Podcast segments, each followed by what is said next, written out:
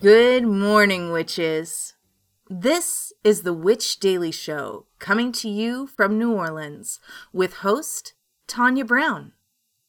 Our episodes span about 20 minutes long to give you just a little pop of magic. So, tune in, take a deep breath, and enjoy.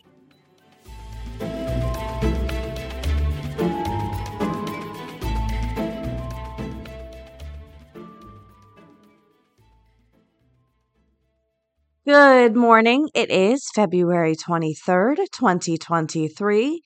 It is Thursday. I am Tanya, and this is the Witch Daily Show. Today's episode is brought to you by the magic of trees. So let's get your day going with a little magic. Our quote of the day is People love to say, Give a man a fish and he'll eat for a day Teach a man to fish, and he'll eat for a lifetime. What they don't say is, and it would be nice if you gave him a fishing rod. That's the part of the analogy that's missing. By Trevor Noah. So, we are talking about soup and the magic of soup.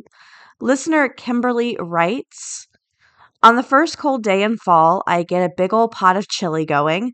I make mine vegan and I have all my kiddos over since they're all grown and out of the house, and we spend time together. It's kind of nice to have that togetherness before the craziness of the holidays hit. We have all the toppings that you can think of, plus anything that goes in chili Fritos, hot dogs, etc. Then we put a puzzle together. Let's see. Another one of our listener ads I make green chili stew year round and pozole in the winter. Kat tells us in winter, a nice turkey chili is good. And over the past few years, I have been making an Italian sausage and tortellini soup that the family loves. Since chili is so popular today, we're looking at the magic and origins of the chili pepper. So I absolutely love chili. It's one of my favorite foods in the whole world. Um, my mom has a recipe that I think she got from a coworker like dec- like decades ago, and that's the go-to chili I make. I also have my Franken chili, if if you know, you know, um, which I accidentally created and then spent years trying to recreate. It is by far one of the best accidents ever, and anyone who has made it loves it. So that is a pumpkin chili with hot sausage and corn. And I know it sounds a little wacky, but like, whew, it's so good. Um, so I'm a big fan of chili. But we're going to actually share some superstitions about chilies. So I'm super excited. Um, and if you hear noise in the background, my microphone's really good at blocking out noise, but there is a parade going on literally right now. Um, you might be able to hear it. But we are talking chilies finedininglovers.com. So, chili peppers add a nice kick to recipes. But did you know they are the object of superstitions? Certain cultures around the world attribute supernatural properties to chilies and use them as amulets. Interesting, no? So, we're going to take a look at two popular superstitions regarding chili peppers. Every Saturday morning, Indian Hindu families perform a ritual thought to bring them luck. They take seven green chilies and a lemon and string them all together to form a kind of pendant. This little vegetable ornament is then hung in a safe part of the house, usually under the table, and is left there until the following Saturday, when it is burnt and substituted with a new one. So Hindus believe that this device drives bad spirits out of the house this special string of chilies and lemon is also hung in front of businesses for good luck. Now we have an Italian superstition. Chili peppers are considered the demon's spice in southern Italy. However, some locals use it for personal protection or to protect your car or house from the evil eye and gossipers. Just hang a fresh string of chilies in the house, at the door, or on the balcony. Perhaps carry a plastic horn, which looks like a chili, in your pocket as a lucky charm. Tradition dictates that chili should be fresh, not dried, to ensure good fortune. Whether or not you're convinced by these beliefs, one thing is undoubtedly true of chili peppers fresh, flaked, or powdered. They add a delicious heat to your cooking. Not only that, but they are also thought to have a number of health benefits that are packed with vitamins and minerals such as vitamin C, B6, K1, and A, as well as potassium and copper. So, chili peppers are used in cuisines around the world, and you can turn up the heat by testing out different recipes in the kitchen. How about this? Um, like we said, chili. We love chili, right? So, you can do uh, some of the chili some of our listeners shared on Facebook. Um, you can attempt my pumpkin hot sausage chili. Like, chili is better with chilies. That's all I know. That's all I know. Divisive, I'm sure. I'm kidding. okay. Um, moving into some headlines. This comes to us from nypost.com.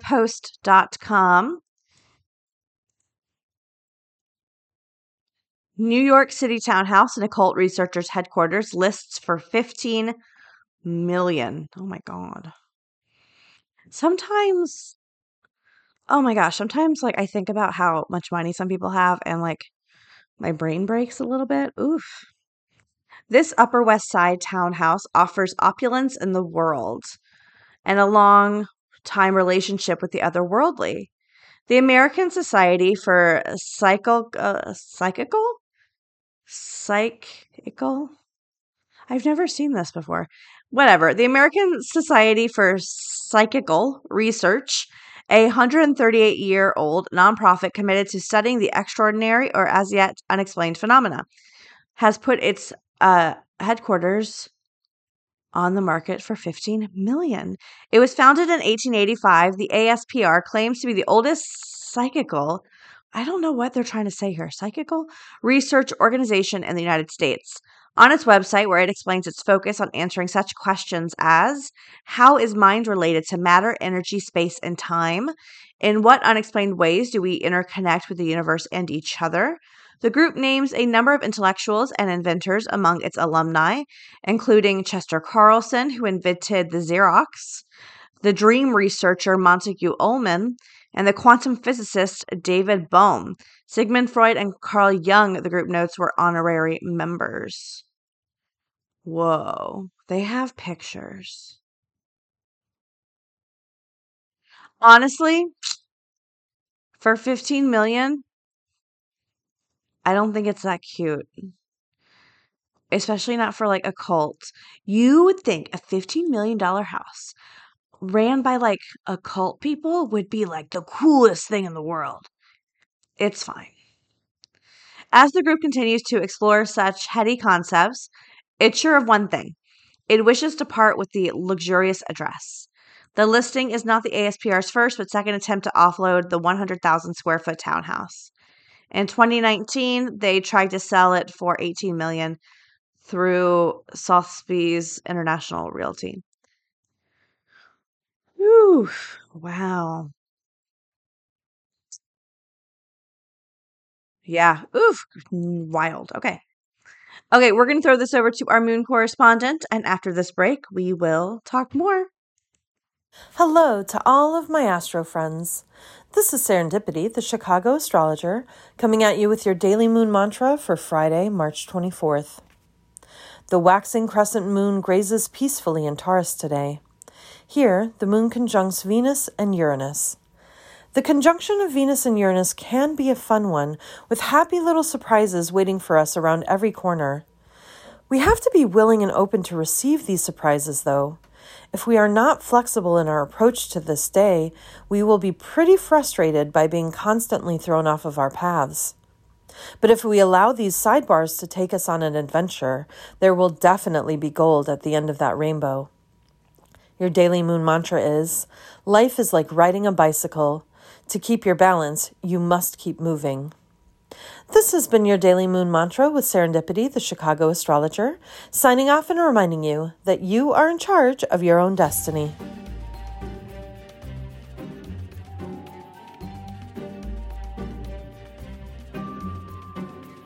Humans have been obsessed with predicting the future ever since the dawn of civilization.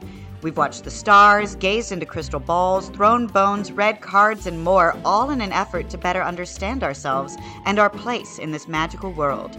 A Curious Future is your guidebook to a variety of divination practices. Did you know that you can divine with wine?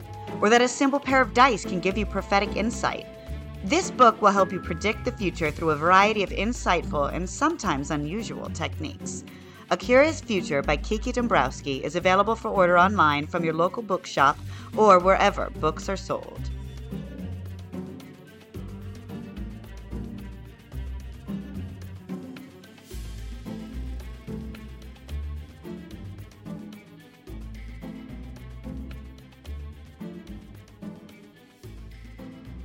All right, we are back. So, we are continuing our series on love magic. And this also comes from 100 Love Spells, working with love magic and deities. So, love is a highly complex emotion. And you are doing yourself a disservice if you only have deities add a bit of power to your spells. They can help with your spell work, of course, but unless you are in a place in your life that is accommodating to love, the relationship, be it professional, platonic, or romantic, will not last. If you establish a bond with one or more gods, those deities can guide you towards love by aiding you in aspects your life um, of your life that will play direct and indirect roles in your relationships. Deities can aid you in trust, self-acceptance, and accepting that um, it like it's okay to be alone, and most importantly, teach yourself about happiness. Trust is probably one of the most important things in a relationship as trust is the glue that binds us together, be it kinship, friendship, romantic partnership. Establishing trust in deities helped me learn to trust in people, and it has greatly impacted the love I have for people in my life. For the gods to help you learn trust, however, you must first figure out through meditation and or divination why you can't trust. Ask deities to help you figure out why, and together you can figure out the how. It may be as simple as deities keeping their promises to you to show you trust is possible, or it may be a year long journey. But either way, it's worth the effort. Trust is soothing to the soul, setting the mind and balm to the aching heart. If I've learned anything about gods, it's that they don't give a crap about what people think of them. And this attitude can be um, easily blessed onto people they work with uh, for me, working with the Morrigan has helped me gain confidence, which allowed me to maintain pride even when others put me down. This, combined with the realization that other people's opinion of me is actually none of my business, has helped me make a much wiser choice when it comes to love and relationships. Most importantly, it has installed, instilled in me the courage to accept myself and my actions. Love is doomed if we do not accept our own our our own sexuality, our sexual activity, or our sexual preference. Now that I accept who I am wholly, I can have a fling, I can have relationships, I can be happy just by myself and my choices. Ironically, finding happiness is being alone sorry, finding happiness in being alone has helped my love life the most.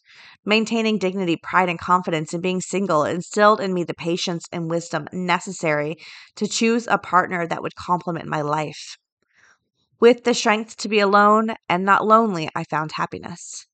And it was in accepting that I can be alone that I learned properly that the most important lesson about relationships is that happiness must come from within.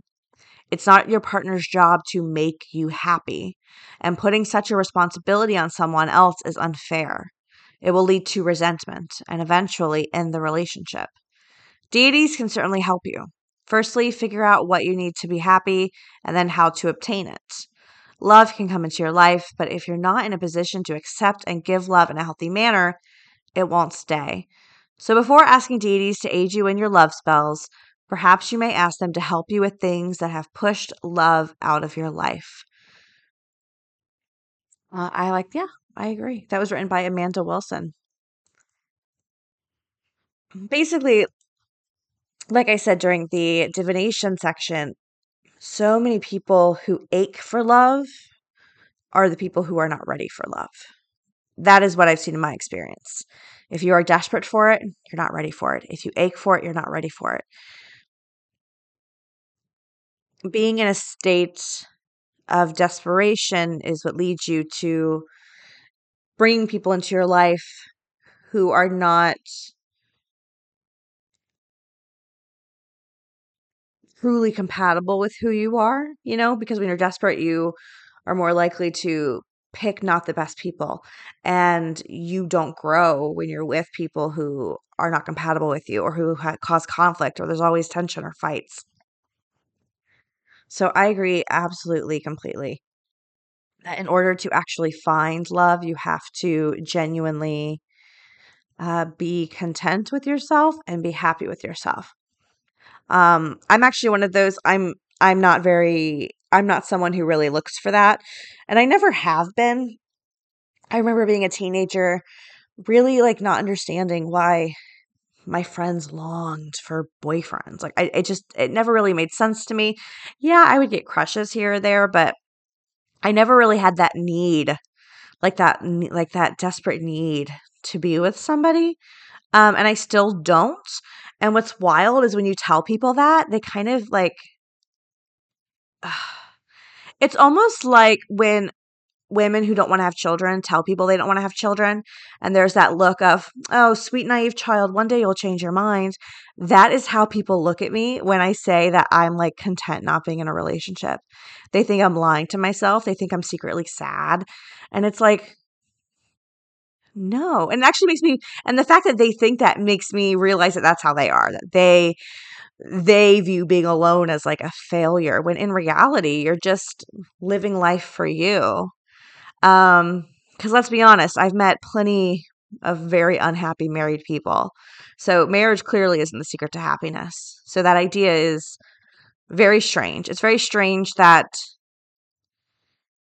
you being with another person is the secret to you being happy. That's not how it works, right?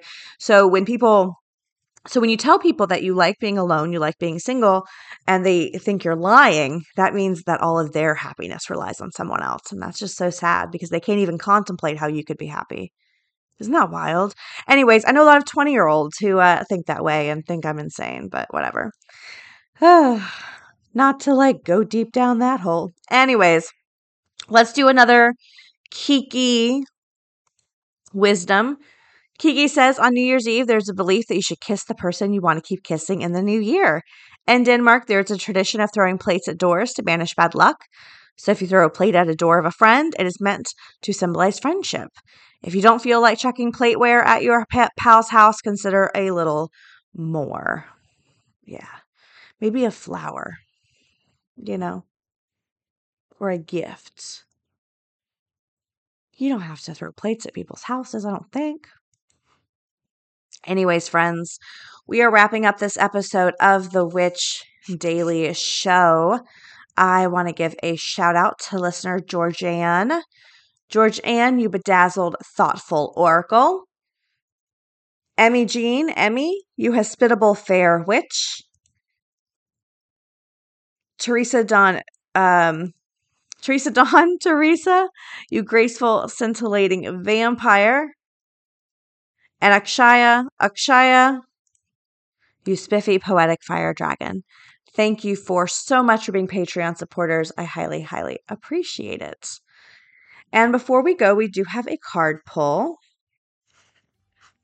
Our card today is Nana Buruku. When this card appears to you, it is time to remember that your essence is here long before your physical being. If you are having issues with your maternal aspects, Nana Buruku comes forward to help with all those issues. All right, witches, that's all I've got for you today. Don't forget any books, text, headline sources, anything we've referenced today can be found in the podcast episode description or witchpod.com, and we will talk again tomorrow. Witches, we hope you have a wonderful day full of joy and gentleness and confidence. Links for this week's episodes, our website, Patreon, along with a free daily card pull can be found at witchpod.com. One stop for everything we talk about. Now, take one more deep breath and have a great day. I had an abortion when I was 15 years old in my home state of Arizona in 1994. It was not a decision that I made lightly, but I have never for one moment doubted that it was the right decision for me. But so much has changed in Arizona and many other states since then. If I were that same 15 year old in Arizona today legally, I would have to get parental consent. I would be forced to undergo a medically unnecessary ultrasound, go to a state mandated in person counseling session designed solely to shame me into changing my mind, and then take a state mandated 24 hour time out to make sure I really know what I wanted. And finally, I would be forced to give the state a reason why. Well, here is mine. It is my body, not the state's. Women and their doctors are the ones that are in the best position to make informed decisions about what is best for them, no one else. No bill that criminalizes abortion will stop anyone from making this incredibly painful decision. These bans will not stop abortion from happening, but they will drive women and girls and people into the shadows, which is what this has always been about shaming and controlling women's bodies. In the week after I shared my story on my show, women were coming up to me in the street, in the supermarket, at my gym with tears in their eyes, thanking me for my bravery. But the word brave didn't sit right with me. Why is it brave to speak to an experience that millions of people around the world throughout history have gone through? And then I realized it is considered brave because as women, we have been taught to feel shame about our bodies since birth. I am so sad that we have to sit here in front of a row of politicians and give deeply personal statements because the why doesn't matter. It should not matter. I am a human being that deserves autonomy in this country that calls itself free, and choices that a human being makes about their own bodies should not be legislated by strangers who can't possibly know or understand each individual's circumstances or beliefs. I'm here today to help destigmatize a legitimate medical procedure and continue to encourage women not to allow themselves to be shamed for their choices. And finally, I am here today for my two little girls, Birdie and Cricket. My dream for them is that they will live in a world in which women are truly equal with complete control over their own reproductive health. That is the dream I hold for all people, regardless of their privilege or parents or what state they live in. That dream is slipping further and further from reality with every ban passed. I hope that you, our elected leaders, can help us reverse the tide. Thank you. I look forward to today's discussion.